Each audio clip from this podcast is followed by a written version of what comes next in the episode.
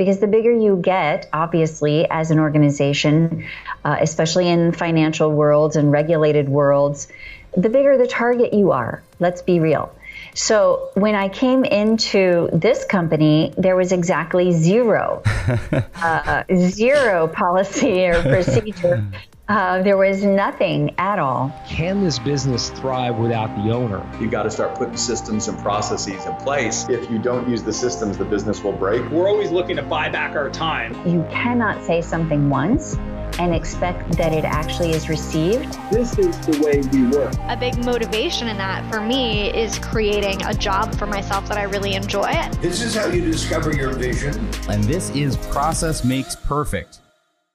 Hey everyone, I'm Chris Ronzio, founder and CEO of Trainual, and this is Process Makes Perfect. As always, we're talking with experts in process creation, automation, and delegation, basically the people that just know how to make business easier. And today we have with us Sherry Hamilton. Sherry's the COO of Grant Cardone's full portfolio of companies and a true operations expert. She brings with her over 30 years of corporate operational experience to her current role, which she started in 2011 when she left the corporate world. Can't wait to hear about that.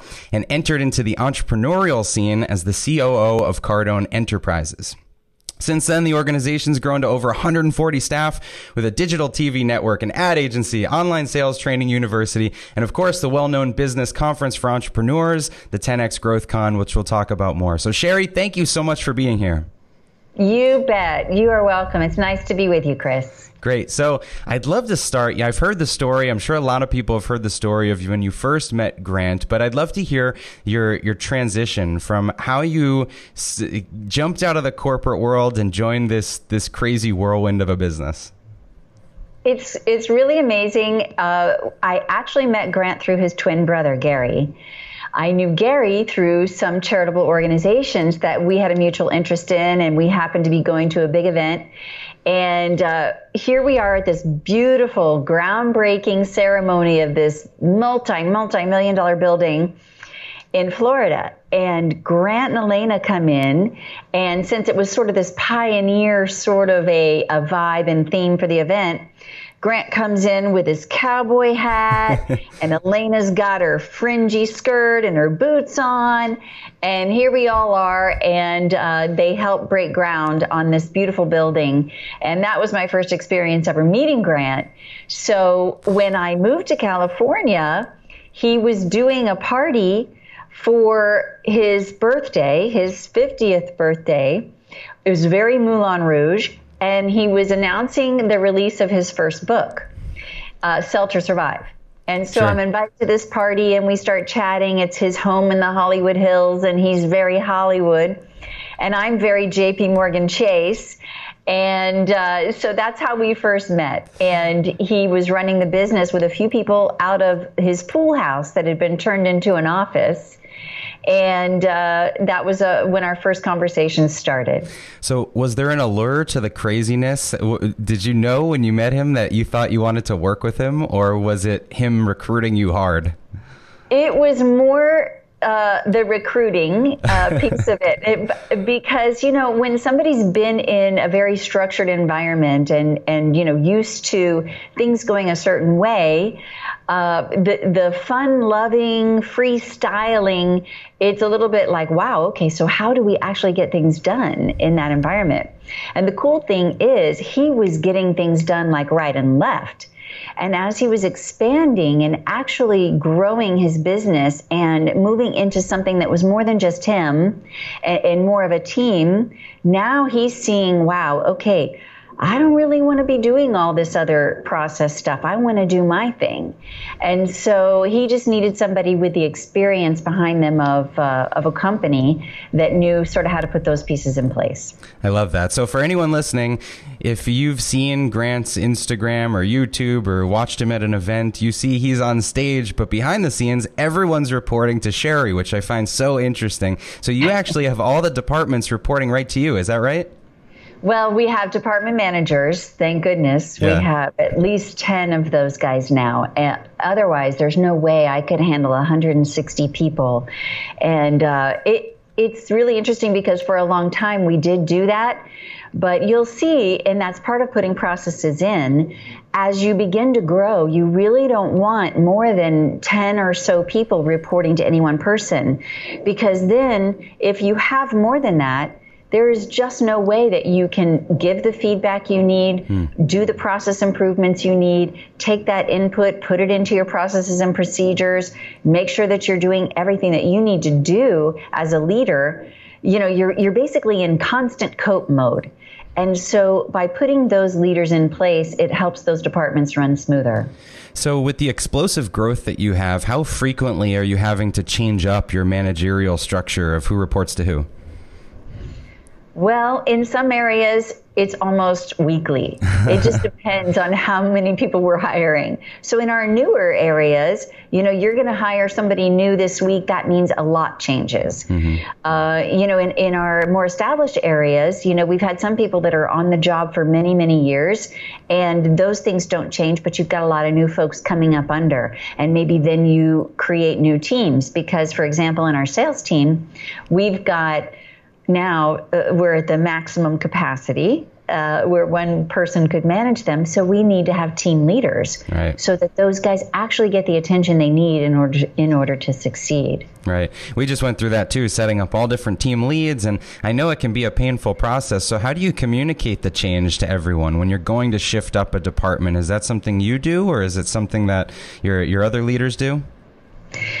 It depends. Uh, in in this particular case, my my leader of my sales team, Todd, he's the guy that would communicate that out. He's been around a long time. If it were a newer leader, then I would help them out and I would make the announcements so that everybody would understand and kind of be able to absorb the information. One thing that we do is we meet every week managers of our of our departments only. And this allows us to work things out amongst our leaders prior to rolling out to our grand population as a whole. Because one thing that'll happen is if you roll something out and it's poorly communicated or halfway communicated or hasn't been fully vetted, and you find you need changes down the line, it just creates a massive confusion. Hmm. So we uh, we decided, and I said, guys, let's just meet once a week, management team. We're going to come in before before we start work. So we, we meet at 8 a.m. because our start time is 9 a.m. And we kind of bat these ideas around. Hey, this is what we want to do. What do you guys see as something that would come up that might be a problem there? Oh, wow. Well, we didn't think about that okay, let's think about that and vet that all the way through. Right. And then we will actually roll that out as a process or a procedure. And it's not then a surprise when it lands on accounting desk that we have a new product or mm-hmm. a new mm-hmm. service because we've already covered it in our meeting. I think it goes with a small organization that everyone's around the table making decisions. It's kind of a consensus sort of thing. And then you shift from cooking the pizza together to almost par baking the crust or partially baking the crust with the, with the team of leaders, right? It's right. And you really have to be sure that as you're growing and you're implementing new, new processes and new procedures, that you're consulting each department because otherwise they cannot wear their hats. They mm. cannot do their jobs. If you just spring something on them, which we, we very often find happens, you know, we're, we're at a conference or a convention and we want to do a different special, for example. Or guess what? We're going to offer this extra added bonus with it. We didn't have that in our plan. So we have to have a communication process whereby we let everyone know. Otherwise, the client doesn't get the assets they're supposed to get. Mm. Customer service doesn't know how to answer the phone calls. Client relations doesn't know how to onboard the client. And accounting doesn't know how to charge them or what they're supposed to have and not have. And then you have shrinkage and you have loss and you have upset customers and you've Chaos. got staff. and it's wow. So it, we've learned that it is really key as much as possible to stay flexible, yes, but to have a plan and to involve everybody in the plan. You know, it's it's not just sales team that needs to know. It's the entire team because it has to flow through the entire organization to be successful. Right. What good is a process if no one knows about it? Communication, I think, is, is so important. So, looking know, back. This is the bottom line. Communication is so key. And you know what's always surprising to me is how little people really understand about how to communicate and how to communicate broadly and what needs to be communicated. It's very interesting to me and it's a it's probably the biggest challenge I have in any company I've worked with. So, perfect segue. Before this, you worked at JP Morgan Chase, which is obviously a dramatically different company than Cardone Enterprises. So, how did training and standard operating procedures in general vary between a big corporate enterprise and the one you're with now? Well, at JP Morgan Chase, you've got hundreds of years of legacy there, and they developed a lot of training and processes and procedures. They're very training heavy. Hmm. And that's also because they're extremely regulated. And so you need to make sure that your people are not saying and doing the wrong things, and they are saying and doing the right things, because the bigger you get, obviously, as an organization, uh, especially in financial worlds and regulated worlds, the bigger the target you are. Let's be real. So when I came into this company, there was exactly zero, uh, zero policy or procedure. Uh, there was nothing at all. And it was really actually perfect because I had had so much experience with such a large company that I was able to say, well, let's see, how can we just start and how can we just implement something? Hmm. And when it comes to that, it's always something is an improvement. You take what's happening right now, what how does it exist right now today, and you just put something in. Let's communicate that thing. Let's write that thing down. And then, you know what I found a very cool little hack is you give it to the person that's doing that process or procedure and you have them expand on it oh, you know what I found as I was implementing this process or procedure that I often got asked this other question, or I often ran into the fact that I had to use this particular software or yes. thing. And then they are responsible for expanding on that policy and procedure, and thereby they're writing it down. It's sticking with them. They're remembering it. They're doing it every day. They're closer to it than you are. And then guess what? When you hire another person on, you've got a an inbred, inborn mm-hmm. trainer. Uh, that you're going to use to bring on that new person, and you've got your policy now that as closely as possible resembles reality. Uh, one of the dangers is when you when you get this policy and it's old or it's, it doesn't apply anymore. What good is it? Right. And it's such an iterative thing as you hand it off to someone else, like you said, they improve it. You know, I yes. think a lot of people, especially in operations leadership roles, they put the onus on themselves to develop all this. But I think you said it perfectly. If you put someone else at the, at the, in the driver's seat to refine the process, then it just gets infinitely better. It's so true. And honestly, with all of the different specialties that we have in our company, you've got somebody who is a web developer specialist he, he might be a front end web developer specialist. And then you've got your back end coders, you've got your funnel people, you've got your email marketers, you've got your, you know, there are so many specialties. It would really be impossible to find an operational executive that was savvy enough in all of those areas to properly instruct those teams. True. You know, it, it's impossible. That's why we do so well, really because we have Cardone University. In our sales university, we teach teams how to sell. So, an executive of a very large company like Google or Toyota or any of these Merrill Lynch people, they don't have to be sales experts because we've got that taped, we've mm. got it down, and we can implement that process and that procedure into their teams. And so that's what I think is a really good way to approach it. So the company is so well known for your sales training and and you know how great you are at coaching and training people up. How do you surface best practices not only in sales but in the operational areas of the business? When someone figures out this is a better way to do something, how does that make it to the playbook? It makes it to the playbook through the team leaders and they roll that process out to their staff and it's usually on a departmental basis.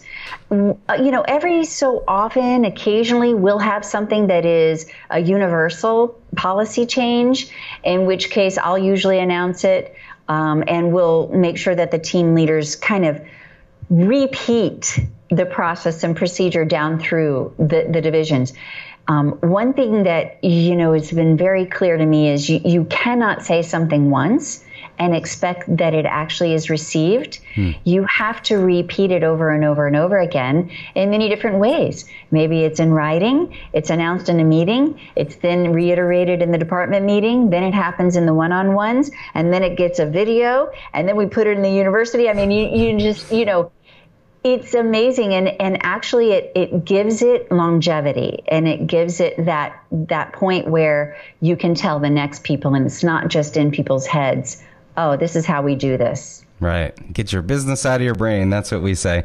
So That's a good way to say it. so one of the things we often recommend people document first is just a, an employee's first day, some basic training, orientation. So I'm intrigued. What is an employee's first day like at your company?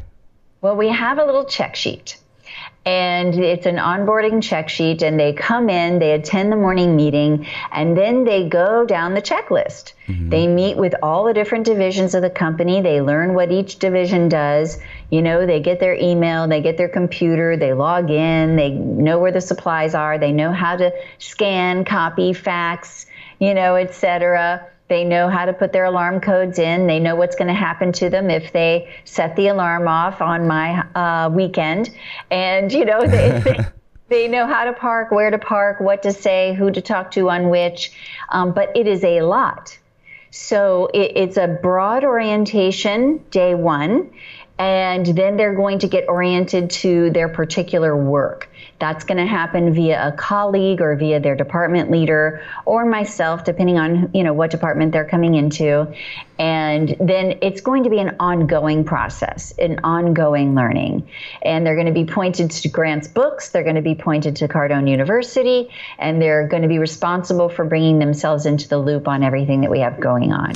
So it's always a little at a time, but it sounds like you've got a sequence and at least a process for doing this, which is great. Now, we do. Now, one of the things I'm sure you introduce everyone to is the the mission, the vision, the values. I think it was yeah. um, Cameron Herold's podcast, the Second in Command podcast. I heard you say how aligned you and Grant are on on mission and how that helps you, uh, you know, execute all the craziness. So, how do you incorporate the mission into your training? Well, first of all, it happens in the interview in the interview, I'm extremely clear with everyone, or the department managers are the same. Listen, here's our purpose here. We are looking for people who want to help us reach every person on earth and help them do better in their businesses, their careers, and their lives using our technology. That is what we're about if that's something that gets you excited, if that's something you can feel gratified contributing to every day, if that's something that you feel like you can make your mission, then this is a place that we want to explore further. Um, so it starts there. Mm. And then as as part of making it part of the training, we have a morning meeting every single morning, 9:05 every single morning. And it gets put in and put in and put in. And we share success stories and it talks about this is this guy he did this with our training. He had this success. Here's this company. They had this win. Here's this sales guy. He had that win. And we help everybody every morning reorient themselves.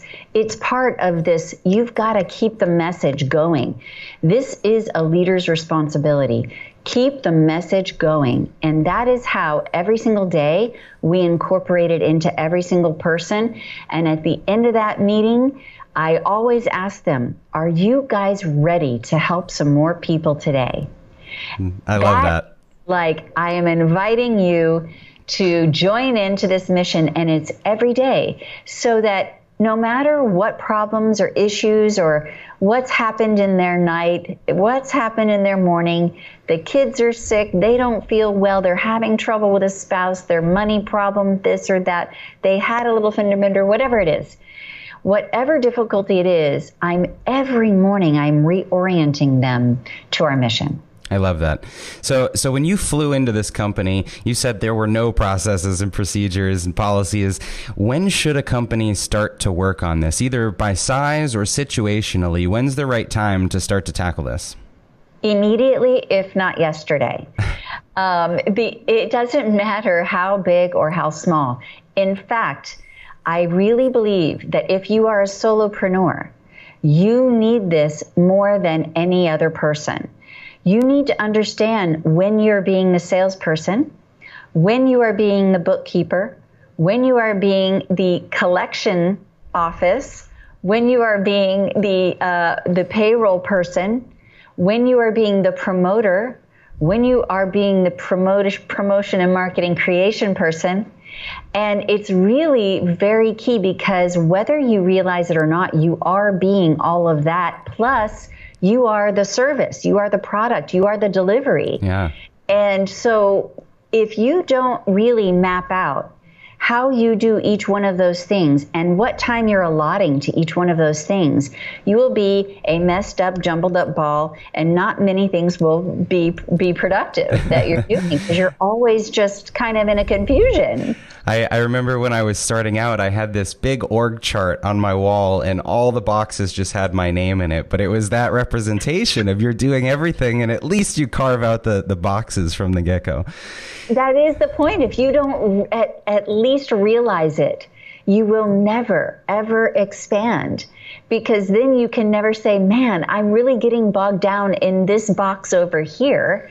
So I need to hire a person to handle this box. Now you know what your job description is of the person you need to hire. What skills do they need to have? How much could you pay them? Because you'll know then what it's worth to you to have that job done for you. Right. It just accomplishes everything and it's a part of organizing any activity or even your life. You know, like it, it's everything productive is productive is going to come from that. I love that. Such a great tip. So wherever you're at in your organization size, create a future org chart, put your name in the boxes, and then watch it expand. So speaking of expansion, let's wrap up here by talking about the 10x Growth Con, which has expanded like crazy since you launched it. How many attendees are you up to now? 35,653. Wow. Uh, we hosted last uh, February at the Marlins Stadium.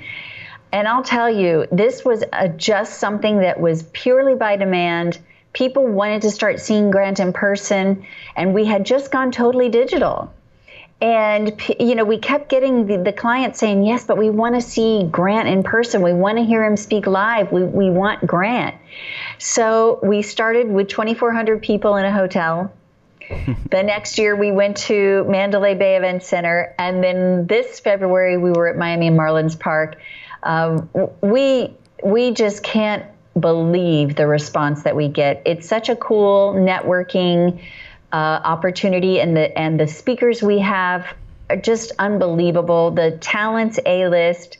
So this coming February in 2020, we're going back to Mandalay Bay Event Center, and we're going to host about 12,000 people there. So it'll be a little more intimate than Yeah. 35,000, but I think that's going to give everybody some great opportunities to network. That's unbelievable. And my first company was an event production company, so I appreciate how much Oh. process went into that.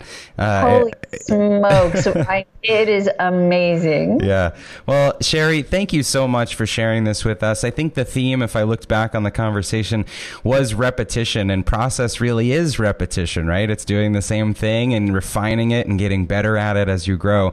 So, if if anyone uh, would take one thing away from this, do you have one recommendation to leave everyone with? Do it now. Don't do it later. Don't procrastinate. Just sit down and write your duties, write how you want things to be, and, you know, don't procrastinate because the moment you do that, it just won't ever happen.